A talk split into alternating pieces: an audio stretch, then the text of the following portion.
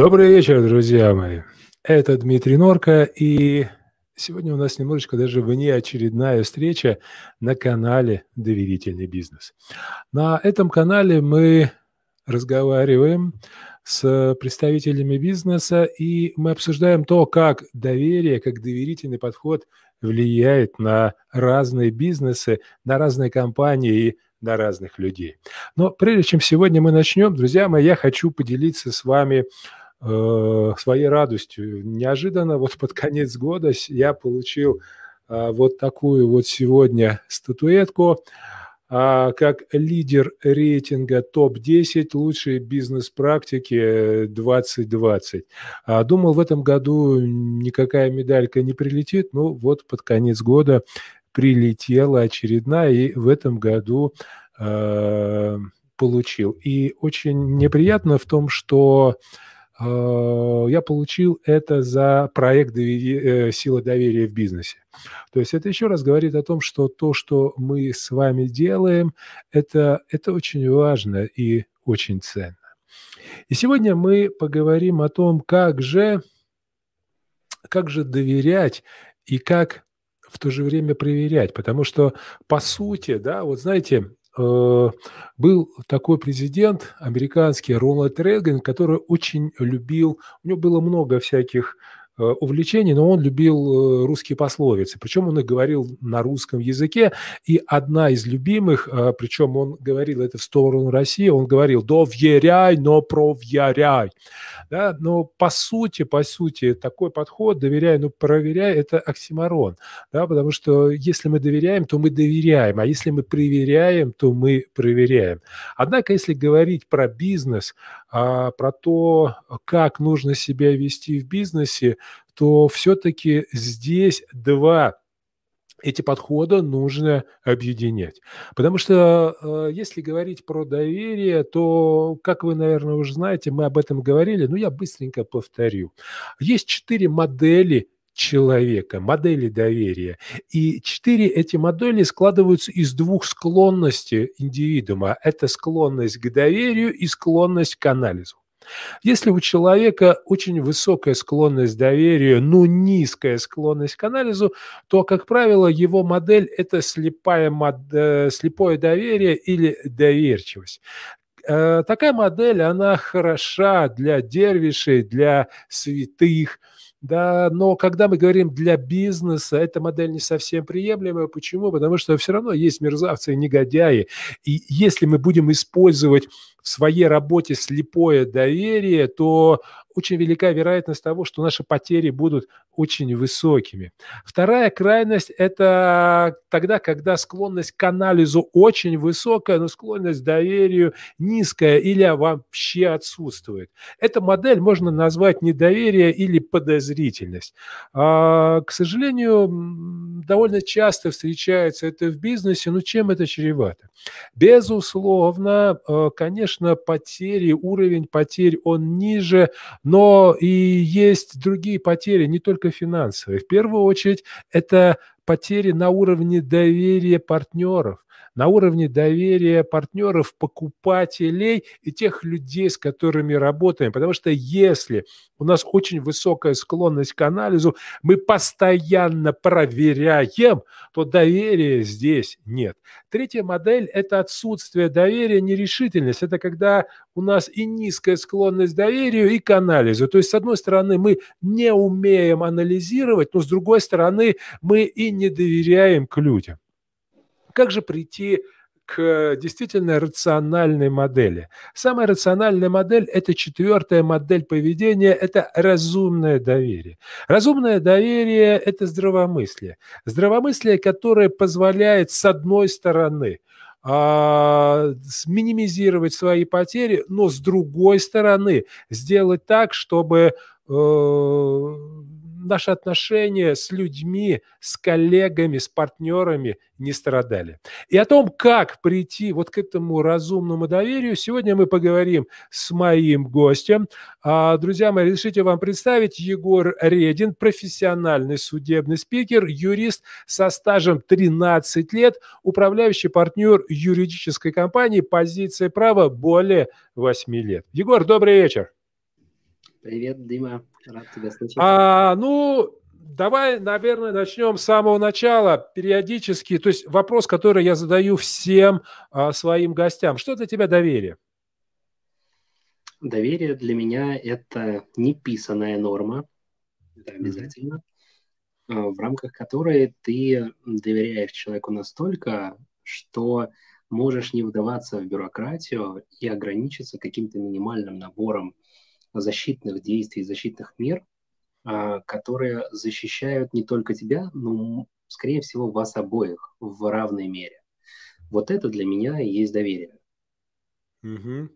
Ну, вот смотри, я немножечко э, в начале нашей встречи говорил о том, что, как правило, присутствует две крайности. Вот то, что я вижу, и ты, наверное, видишь, да, в своей работе. С одной стороны, это полное, абсолютное доверие, да я бы даже сказал, недоверие, это доверчивость, немножко разные вещи. И с другой стороны, это недоверие. И я вижу, особенно при работе с большими компаниями, в которых есть э, юрист, особенно юридический отдел, такое ощущение, то есть у меня все сотрудники, когда мы заключаем договор с большими корпорациями, они просто в полном смысле вешаются. Почему? Потому что мы договор утверждаем а, в течение, ну, недели это минимум, понимаете, да, и, допустим, когда а, я никогда не забуду, одна крупная, очень крупная российская корпорация, ну, которую знают все, а, мы планировали с ними работать, и они выслали документы за три месяца до начальной даты. Я говорю, ребята, а не рановато? А они сказали, это нормально.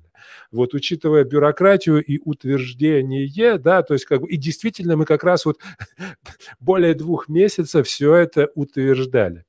А, реалии, реалии, реалии бизнеса вот такие, что если действительно тебя хотят кинуть, если тебя хотят обмануть, если тебя хотят объегорить, как хочешь это называй, то, как правило, профессиональные мошенники этого добьются. И, допустим, я в своей практике, особенно в 90-х годах, на себе реально это почувствовал, и никакой договор и договоренность или какие-то вещи, они не помогут.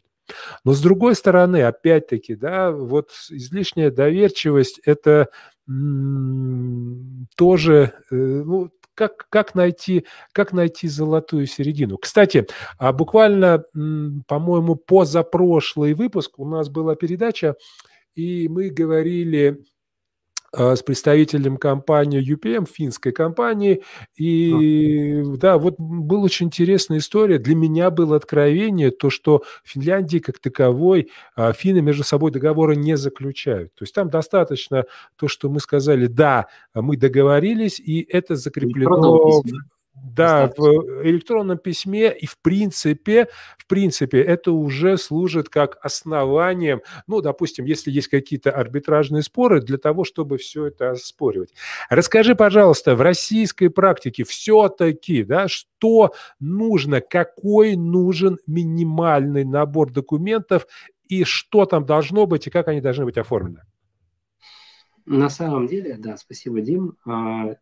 Та ситуация, которую ты описал, что люди договариваются просто путем обмена имейлами, она не новая для России, она возможна и здесь. А, просто у одной из сторон в таком случае должен быть какой-то договор оферта. И вторая сторона, которая ну, акцептует эту оферту, она просто присылает электронный e-mail – почту, где пишет «Я согласна с условиями там поставки или еще чего-нибудь, а, прошу меня Слушай, ну, подожди, я тебе сразу буду уточнять. Договор оферты – это все-таки, а, насколько я понимаю, это взаимоотношение юридического э, с физическим лицом, правильно? Или можно и юр, и юр? И можно и юр, юр, и можно и юр, физ, mm-hmm. и можно физ, физ, как mm-hmm. угодно. То есть это никак не ограничено. То есть э, у нас э, четко предусмотрено гражданским кодексом, какие договоры должны быть подписаны именно не путем оферты, а путем непосредственного проставления подписи в договоре. Uh-huh. То есть это у нас указано, что это договоры, которые подлежат государственной регистрации. То есть, например, договор отчуждения недвижимости, ну и аналогичные документы, которые требуют госрегистрации в соответствующих органах. То mm-hmm. есть должна быть очевидная воля в виде подписания этого конкретного документа у одной и у второй стороны. Вот. А оферту обычно размещают на сайте, и благодаря этой оферте э, снимается огромный вопрос, э, огромный блок вопросов, э, касающихся э, подписания документов, э, касающихся обмена документов. То есть человек оплатил, все, значит, он акцептовал оферту. Все просто. И в России тоже это работает. Дело в том, что составление оферты – это трудоемкий процесс, но это окупает э, себя во времени, если ты один раз заказал, сделал оферту, и потом ты просто следишь, чтобы она соответствовала законодательству из года в год. И это очень сильно экономит время. Класс. А что там должно быть? Сама по себе оферта – это предложение неограниченному кругу лиц. То есть mm-hmm. в качестве главного основания я рекомендую, чтобы эта оферта была публично доступна на каком-либо сайте. Uh-huh. То есть, а, например, ты размещаешь на своем личном сайте, там, я, Егор Редин, размещаю на своем личном сайте оферту на оказание юридических услуг. И э, я указываю в этой оферте, что она размещается по такому-то адресу, и человек, который производит оплату в соответствии с этой офертой, полностью соглашается с ней, принимает все ее условия. И это же назначение, образно говоря, платежа и прописывается в той платежки, которую оплачивает юрлицо, либо, если это физлицо, то там, например, идет оплата через кнопку. И человек, нажимая кнопку «Оплатить», принимает там, оферту. Да, да, да, да. То есть я акцептую оферту и соглашаюсь со всеми ее условиями. Важный нюанс. Любая оферта, она требует, так сказать, закрепления, то есть фиксации факта того, что ты ее, в принципе, там разместил в той редакции, в которой ты заявляешь. А оптимально тогда для этого сделать нотариальный протокол осмотра твоего сайта. Uh-huh. То есть а, ты сделал сайт, желательно одностраничник, это дешевле просто. А, размещаешь на нем а, свою вот эту оферту, можно разместить вместе с а, ценником своим, можно без него, то есть с прайс-листом. А, после этого идешь к нотариусу, и нотариус тебе а, там диапазоне от 10 до, до 20 тысяч делает нотариальный протокол осмотра твоего сайта. Это полноценное доказательство, которое не сковано временем. Ты, если не вносишь изменения в оферту, то все это действует так, как и действовало раньше. Угу. А, скажи, пожалуйста, хорошо, но опять-таки оферта, ну да, классно, потому что я говорю, видишь, как я, а для меня откровение было, что и между Юр и Юр можно делать, да? да? да я почему-то думал, что только с виз-лицами, оказывается, нет. А, видишь, уже, уже проще. Но все-таки, все-таки, ну, компаниям более привычно привычен договор. Кроме оферты, какие еще есть варианты?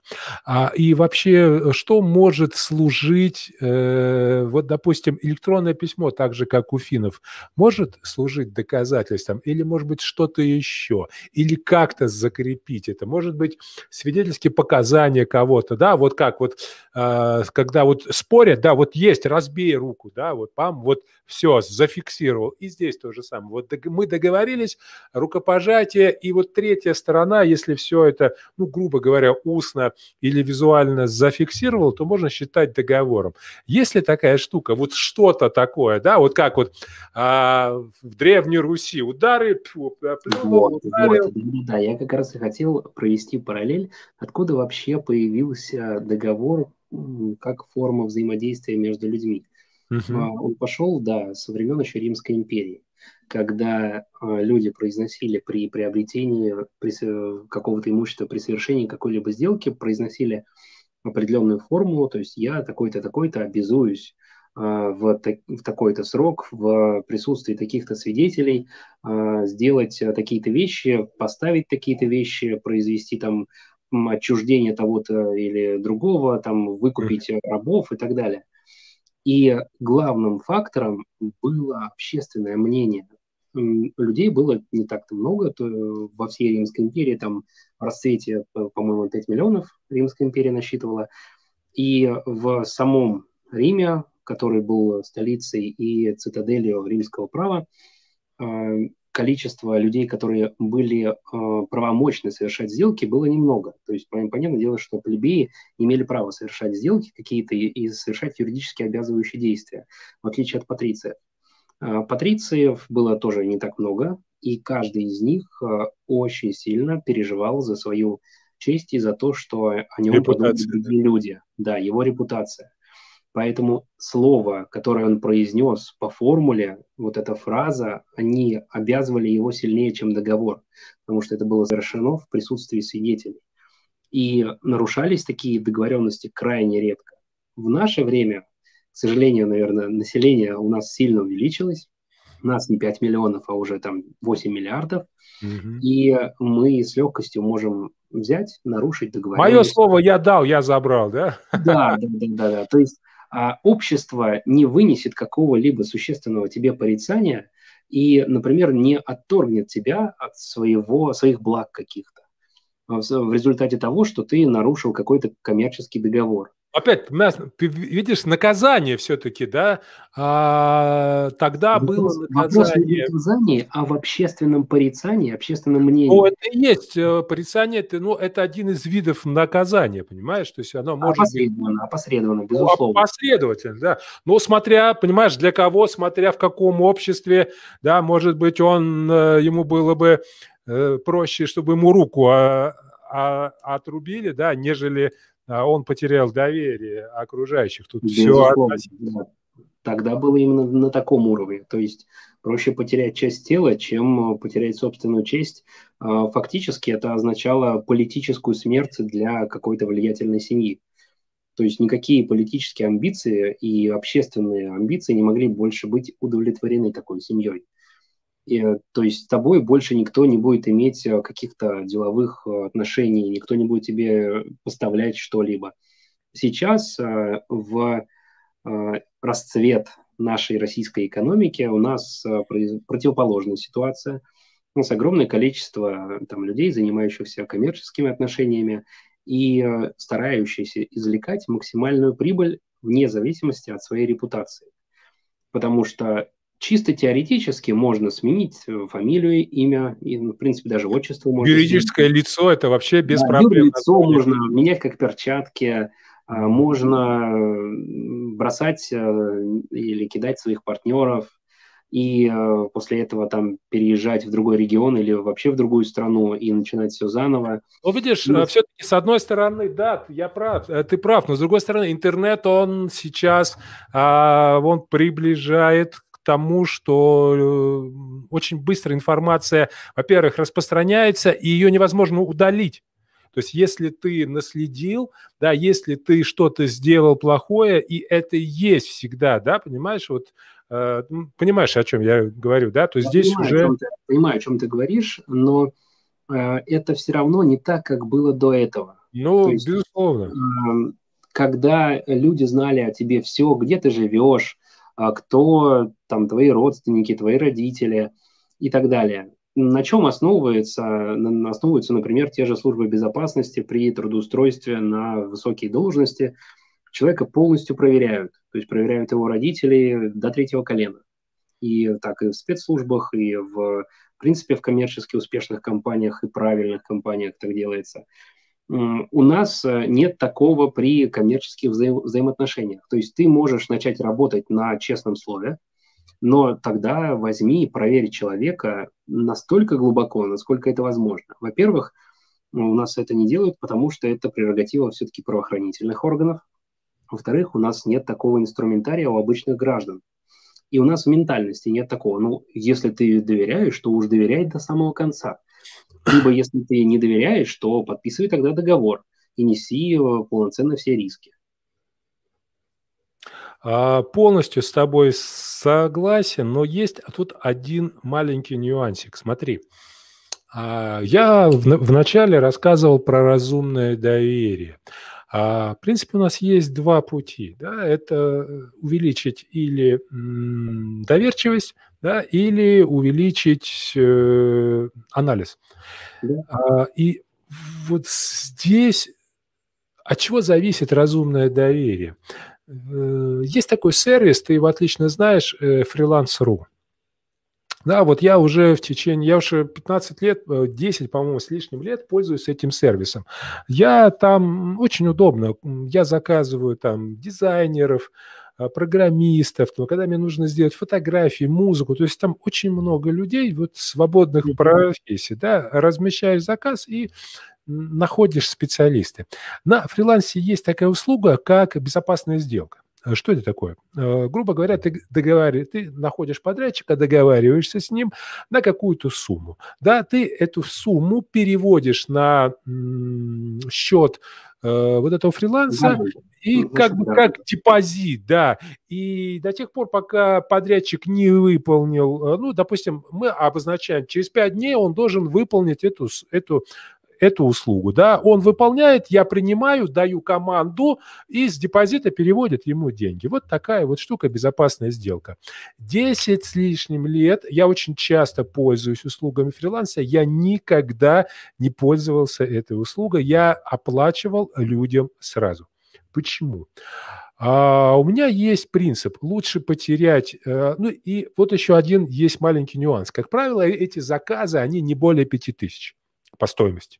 Ну, тогда да, и, это И у меня есть принцип. Я лучше потеряю 5 тысяч, чем потеряю веру в людей. То uh-huh. есть, грубо говоря, для меня Э, потерять 5 тысяч, э, это не так страшно, чем потерять веру в людей и каждому человека не видеть, да, вот видеть в нем э, мошенника и негодяя. И что самое интересное, за, за вот эти 10 лет с лишним у меня ни разу не было проблем. Один раз человек пропал, у него действительно были проблемы, он вернулся через месяц, а, все доделал, с одной стороны. Но с другой стороны, когда мне, допустим, нужен заказ стоимостью 100 тысяч, вот здесь уже я такого не делаю. Почему? Потому что, допустим, 5000, да, вот риски для меня, ну, в вполне оправданы. А вот 100 уже как бы здесь а, уже моя э, склонность к анализу, она намного выше, да, то есть я уже анализирую человека, я уже анализирую риски, я уже анализирую а, какие-то возможные потери. Это не значит, что я ему не доверяю, это очень важно. Опять-таки, я доверяю как и тому, которого стоит тысяча рублей, и тому, кого стоит сто тысяч. А, то есть есть два пути, да, вот, допустим, к сожалению, в России присутствует в основном в бизнесе презумпция недоверия. То есть изначально я вижу сейчас у молодых ребят это есть. Откуда у них, я не знаю. Но подход примерно следующий. Человек человеку волк, человеку доверять нельзя, если не доказано обратное. Если мы возьмем западный бизнес, да, и опять вот особенно скандинавские страны, там презумпция доверия. Изначально человек человеку друг, человеку можно доверять, если не доказано обратное. Вот здесь, э, вот по-твоему, что нужно, чтобы все-таки э, вот эту культуру э, доверия поднять в нашем обществе? И как в этом могут посодействовать юристы? А, для того, чтобы поднимать культуру доверия э, в обществе, нужно время. Время ну, и право сознания для людей. Угу. В моем понимании, для того, чтобы вот поднимать такую культуру, нужно а, меньше судебных процессов, а больше, наверное, медиативных процедур. Угу. То есть пытаться решить конфликт, не переходя в судебный процесс. Ты знаешь, я буквально где-то месяц назад консультировал одного юриста, который специализируется только на банкротствах. А, вот. Причем, насколько я, я понял, угу. есть юристы, которые специализируются на тем, чтобы деньги забрать, а есть те, которые деньги а, оставить, да. И да. я задал, просто у меня где-то лет, наверное, 7 назад Э, вот ассоциация медиаторов со мной связывалась, и я их консультировал о том, как э, вести переговоры, как людей э, мирить. Так вот, я не знаю, вот я спрашивал, я так понял, что в России это мертворожденный ребенок. Это не мертворожденный ребенок, mm-hmm. просто он очень долго растет. Mm. Сама ассоциация медиаторов, она появилась в 2008 году. Uh-huh. И, да, я знаком лично с президентом, с э, девушкой этой. Uh-huh. Мы даже пару раз там пересекались на мероприятиях. Э, идея, в принципе, неплохая, потому что м- лучше разрешить конфликт до его начала. Безусловно, да, это и разгружает суды, да, это все здорово. Да. Например, у меня есть такой принцип, то есть если ко мне обращается кто-то из семейной пары за помощью в бракоразводном процессе, то я говорю, давайте я вас попытаюсь помирить. Если я вас помирю, я не возьму с вас денег. Вообще. Если я уже пойму, что тот, кто ко мне обратился, он э, не является инициатором развода, и не по его вине развод, то тогда, да, я берусь, и, ну, я всегда выигрываю. Скажем так, ну, как бы это, может быть, хвастливо не звучало. А, главное, чтобы я был уверен, что я защищаю правого человека, э, вне, зависи... вне зависимости от того, мужчина это или женщина. Естественно, гораздо больше женщин, чем мужчин оказываются правыми, потому что женщина, она слабый пол, но у меня были кейсы, где я э, там целиком, например, защищал э, имущество, которое было нажито в браке, но, тем не менее, в судебном процессе мы уже оставляли это имущество за мужем, потому что муж предоставлял лично мне доказательства того, что он э, хотел сохранить брак, и все имущество действительно там было подарено, ну, в общем, производились, так сказать, безвозмездные сделки, э, которые, которые, как мы знаем, по закону оставляют все имущество за тем супругом, которому были подарены все эти объекты. Ну да, там очень много практик, очень много. А скажи, пожалуйста, но а, ты уже очень много лет работаешь на юридическом поле, на, в этих практиках, 13 лет. А что, по-твоему, должен делать юрист, чтобы ему доверяли люди? Должен быть честен с людьми. А, должен рассказывать не только о своих победах, но и о своих поражениях.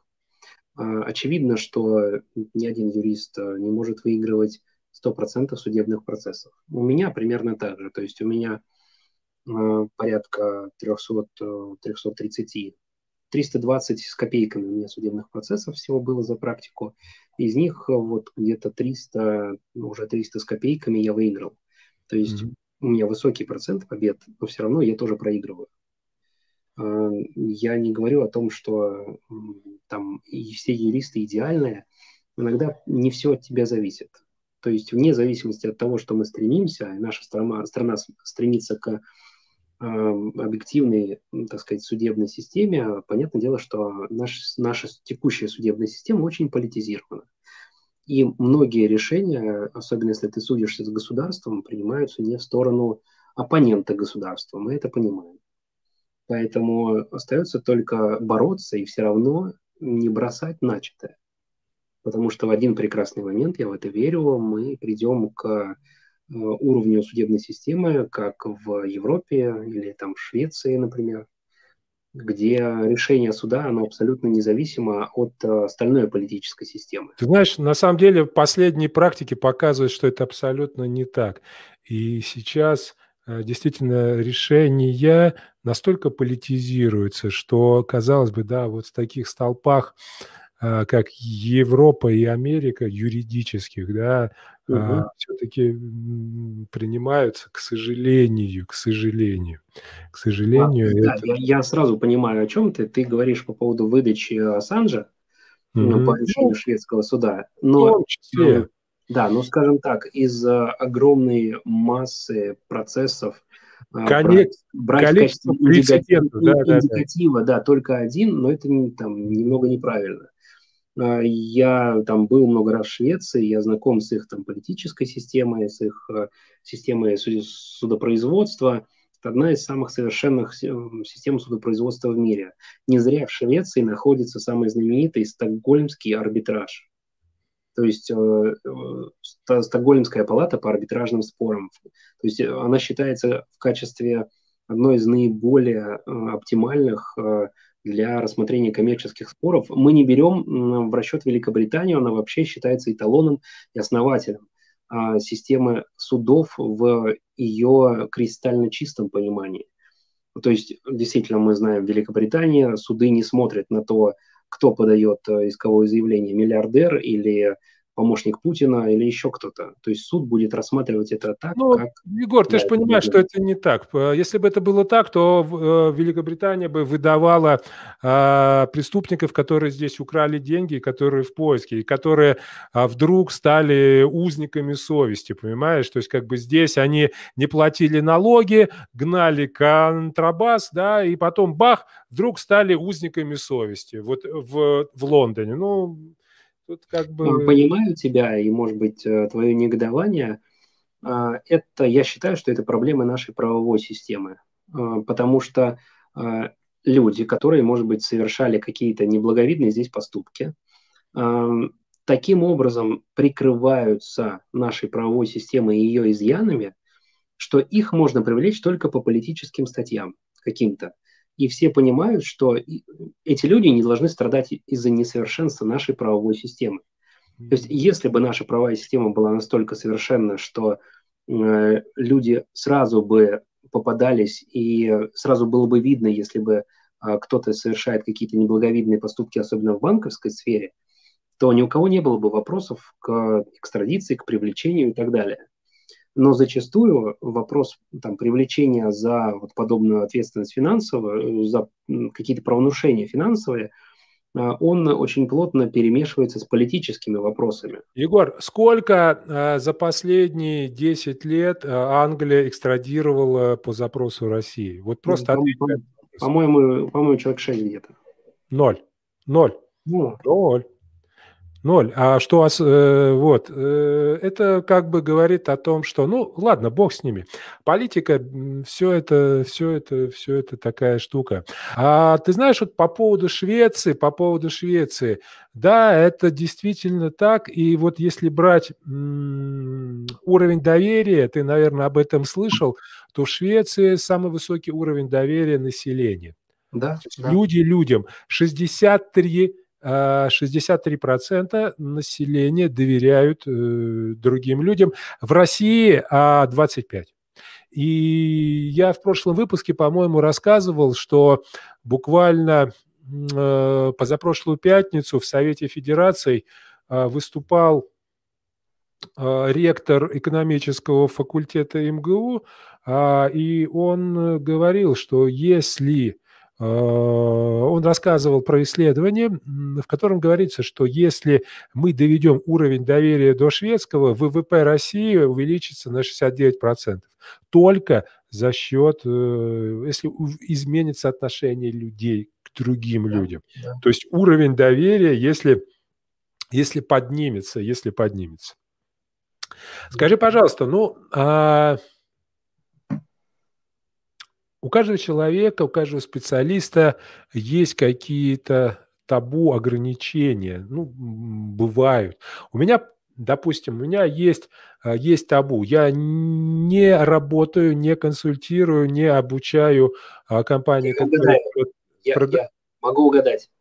Ну, да, которые продают сигареты. Алкогольные и сигареты, да. Да, да. То есть, ну, вот как бы э, у меня давно а, такое табу, такое табу.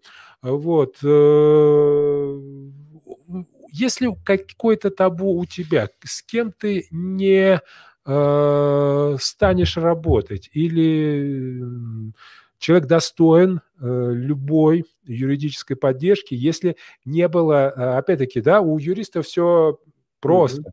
Да, то есть э, человек не виновен, если не признано обратное судом. Да, но чтобы дойти до суда, э, безусловно, нужно, ну, нужно еще сделать какие-то вещи.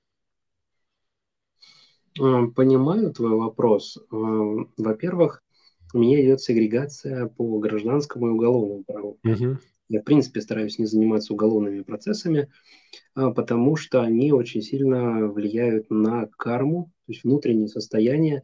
Тебе очень сильно, э, тебе очень проблематично остановить поток негативной энергии, который идет из работы и перетекает в твои личные, семейные какие-то... Ну, я понимаю, о чем ты говоришь. У меня а, подруга детства, а, работает в уголовке юристом, она, когда она не вылазит из СИЗО, то есть, как бы, да, конечно, очень сильно повлияло а, на ее вообще миро, мировоззрение, что есть, то есть, да. То есть это очень сильно влияет на психику и на то, как ты начинаешь себя вести в нормальном человеческом отношении Мгм. и в социуме. А, Во-вторых, э, даже если бы я занимался уголовными де- делами, то э, среди пра- практически всех адвокатов есть э, такое э, тоже табу. Они не занимаются э, тем, теми, кто, например, э, умышленно убил, убил детей. То есть э, мне, наверное, неизвестны такие случаи, только адвокаты по назначению. И, ну, мы понимаем, то есть насильники, насильники в эту же категорию подпадают.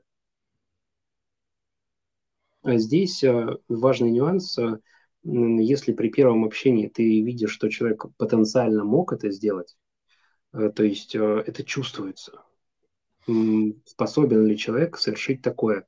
Если э, твои интуитивные качества тебя подкачали, ну что ж, ну, у нас, в принципе, вся правовая система так действует. То есть, если э, у нас правоохранительные органы, судебная система видит, что человек уже был осужден э, за подобное преступление, или по своему психотипу он мог совершить что-то подобное, то есть совершал близкие, то есть преступления, то есть, про, против, например, против неприкосновенности личности, э, ограбления то есть ограбление и физическое насилие над женщиной, они по своему а, психотипу, например, очень близки. Потому что там и там, и там ты совершаешь насильственные действия, но ограбление именно так и квалифицируется, как а, завладение чужим имуществом с применением а, непосредственно открытого насилия. Ну, если... Ну, понятно. Да. В качестве выборки по гражданским делам, по гражданским процессам, я повторюсь, я, наверное, не берусь защищать супругов, которые мне говорят, я хочу развестись, и я хочу ничего не оставить, например, там своей жене с детьми. Mm-hmm. Я этого не понимаю, и ну, да. да, и это будет однозначный отказ какой бы сумму человек мне не предложил. То есть, понятное дело, что человек приходит ко мне на первую платную консультацию, я еще не знаю его запроса, он озвучивает его, и после этого мы, например, прощаемся, если ну, понятно. да, аналогичное тому, что я только что сказал. Если же человек просто ищет справедливости, и за этой справедливостью то есть, скрываются в том числе и какие-то финансовые потребности, желания, почему бы нет – человека надо защитить. Я не говорю, что я всегда защищаю тех, кто невиновен. Если бы мы защищали только тех, кто невиновен, судебных процессов у нас было бы не так много. Ну да, это точно. Скажи, пожалуйста, а, ну, по сути, по сути, юрист это тот же пред, предприниматель, да, то есть ты оказываешь, ты оказываешь услуги. Я, а... я бы немного не сказал. Ты а? предприниматель, ты предприниматель, если у тебя есть команда.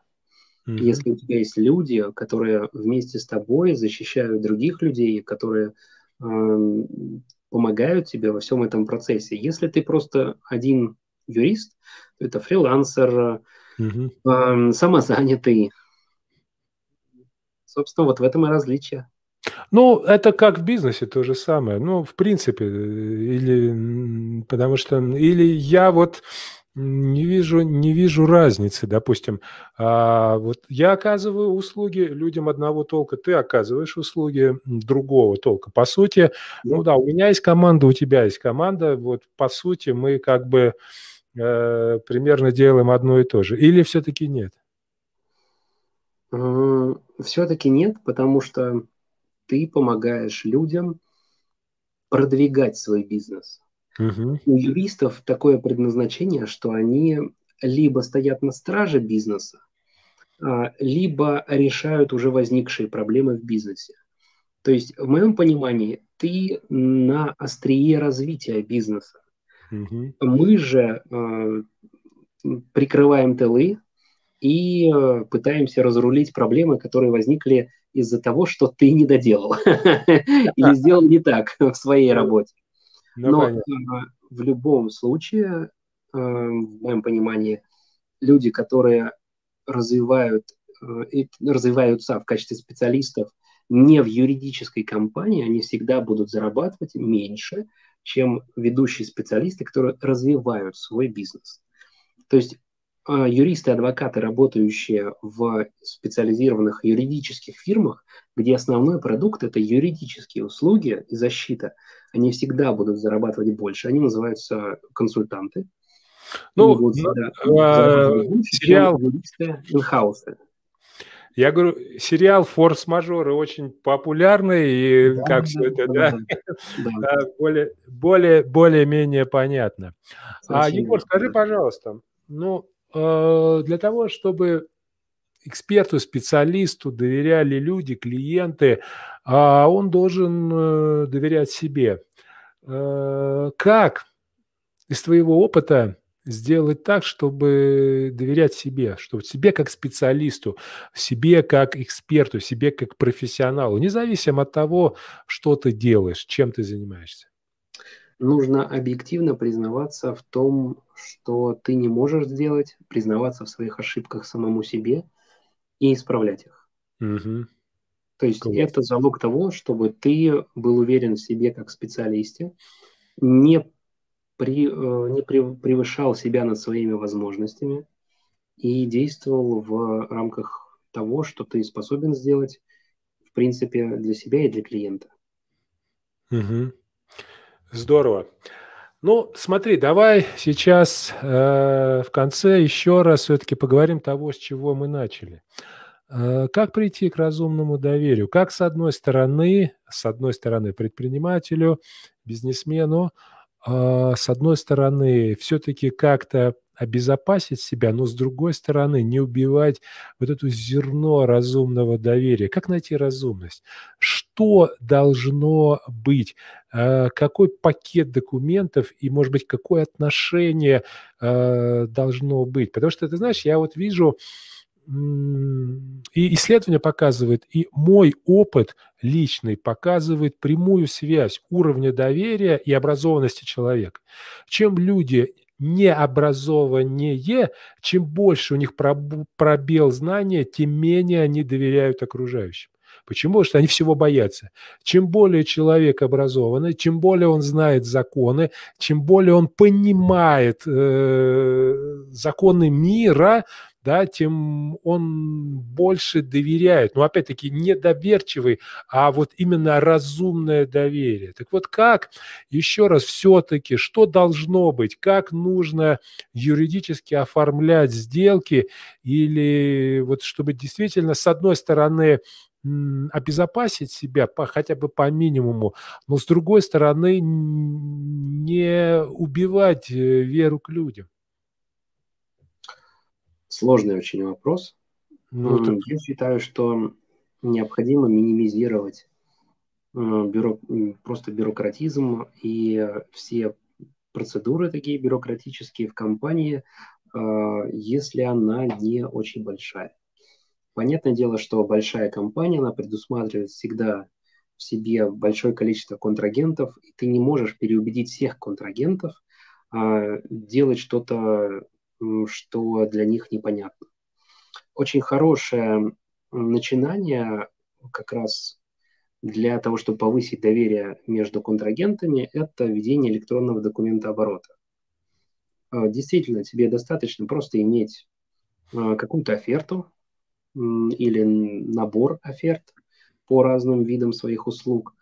И Э, просто человек тебе присылает подписанное ЭЦПшкой э, письмо с акцептом той или иной оферты, все, правоотношения установлены, больше ничего не нужно. То есть фактически ты один раз сделал документ какой-то, после этого люди тебе на одной страничке присылают свое согласие на эту оферту. В моем понимании это наилучший способ э, увеличить разумное доверие между людьми. То есть не пересматривать по сто раз договор. А, безусловно, будут люди, которые будут хотеть, давайте мы составим протокол разногласий, мы не согласны. Ну что ж, если в этом вопрос а, крупной суммы, крупного какого-то заказа, ну, почему бы нет? Ради такого клиента, я думаю, можно составить и протокол разногласий, зачастую я сталкиваюсь с ситуациями, когда нужно согласовывать тот или иной крупный документ, например, договор коммерческой концессии, и я включаю Zoom, то есть у нас должен быть созвон, я смотрю, там сидит собственник бизнеса, руководитель и штат юристов в компании. Это где, где, где-нибудь в регионе. Я думаю, господи, ребята, вы хотите деньги зарабатывать с помощью франшизы или хотите меня тут похоронить под своими поправками? Потому что наш протокол разногласий должен составлять там еще половину от всего договора.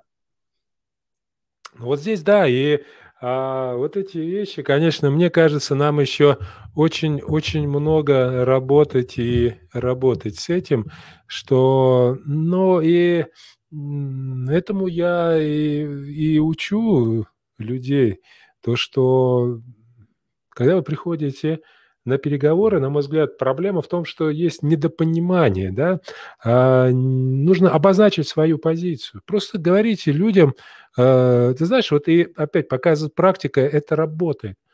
Э, с первого дня знакомства ты а, нужно обозначить свою позицию. Моя позиция, я хочу, чтобы вы мне доверяли, и я хочу доверять вам. Да? А для этого вот есть вот это, вот это. Давайте договоримся изначально правила игры, что нужно и как все вот это. Мне кажется, и вот как показывает практика, на этом уровне, когда обозначаются позиции, уже легче понимаешь, что нужно, и ты уже ждешь определенные вещи, да, и, да. и они от тебя тоже, тоже ждут. Поэтому договор, он не всегда юридически, да, он не всегда подписанный. На первом этапе э, должен быть устный договор, который действительно не... Потому что, я говорю, есть... У нас действительно страна крайностей. Или есть договор, который никто не читает, да, он формальный, просто тупо формальный. Или есть э, то, что мы там за каждую э, каждую букву, каждую запятую начинаем биться. Так вот, что-то что нужно, нужно среднее. Да. Хорошо. Угу. Я с тобой абсолютно согласен. Будем надеяться все-таки, что а, наше сознание всех предпринимателей в России, оно будет меняться в лучшую сторону. Мы, в принципе, будем меньше пользоваться услугами юристов, как бы страшно это ни звучало для юристов. Э, да, пусть Но они все равно не останутся без работы. Да, Хотя, они не, не останутся такой... без работы. Те, кто останутся без работы, ну, значит, э, выживает сильнейший. Хотя такое сумасшествие, как в, в Америке, да, это не дай бог в таком мире жить. Да, да. Там изначально э, нацелен на то, чтобы, и вот я просто видел людей, которые идут на работу, чтобы уже что-то откусить от работодателя, да, уже изначально Э, чтобы да, что-то да. что сделать. Это вот э, такой задвиг. А, Егор, насколько я знаю, ты еще занимаешься франшизами. Совершенно верно. То есть я не просто занимаюсь, мы помогаем людям с нуля угу. создать франшизу. То есть мы регистрируем товарный знак, помогаем вычленить другую интеллектуальную собственность и в дальнейшем уже сопровождаем э, эту франшизу на путь к вершинам предпринимательского Олимпа. Скажи, пожалуйста, что должно быть у франшизы, чтобы франчайзи было как можно больше, чтобы э, люди покупали это? Вот что, чтобы, что нужно, чтобы доверяли э, предложению? Все просто. Нужен работающий продукт, который приносит прибыль для франчайзи. Угу. То есть, если э, несколько людей, которые купят вашу, вашу франшизу, поймут, что она не работает, или она плохо работает, или она, она строится именно на личном бренде основателя франшизы, то люди перестанут ее покупать. Франшиза должна быть масштабируема. Именно поэтому так хорошо заходит, например, франшизы той же Dodo Pizza. Безусловно, она базируется на а, личности ее основателя, но она очень хорошо тиражируема, и она приносит э, совершенно понятную прибыль для франчайзи. То есть, и это все открыто. То есть, во-первых, продукт, который приносит прибыль, а второе – открытость. Истинный успех очень сложно скопировать. Вот и все. Вот весь рецепт. С одной стороны, но с другой стороны, да, тут как бы вот так. Отлично. А, спасибо большое, спасибо большое. А, очень продуктивная у нас сегодня беседа. Друзья мои, еще раз напоминаю, что сегодня в гостях у нас был а, Егор Редин, а, юрист со стажем и управляющий партнер юридической компании «Позиция права». А в описаниях у нас будут контакты Егора. Если, ну, вам нужны будут консультации, и не дай бог, юридическая Не дай бог, если будут нужны консультации, да. Фу, да, да, mm-hmm. то есть вы можете а, обратиться, и я лично гарантирую, что от Егора вы получите качественную услугу. Это тот человек, которому можно доверять. Золотые слова, золотые слова. Спасибо тебе. Егор, спасибо. Спасибо. И спасибо. до новых встреч. До новых встреч. Друзья мои, ну, спасибо вам. У нас сегодня такой внеочередной выпуск сложился. А, да, с одной стороны, делать бизнес нужно так, чтобы доверять людям, но с другой стороны, а, количество потерь нужно свести к минимуму. И еще раз думайте. Думайте, как вам выйти на уровень разумного доверия. С одной стороны, это нужно минимизировать риски, но с другой стороны, все-таки выстраивать доверение, отношения таким образом, чтобы ваши отношения с вашими партнерами были доминирующие. Это главное. И если действительно у вас получится работать в таком ключе, то тогда рукопожатие это будет самое, самое важное и самое ценное. А на этом мы заканчиваем. Спасибо вам огромное. Да, и ненадолго. Завтра, завтра у нас новая встреча. Присоединяйтесь к нам, и я вас уверяю, вы не пожалеете. До новых встреч. С вами был Дмитрий Норка.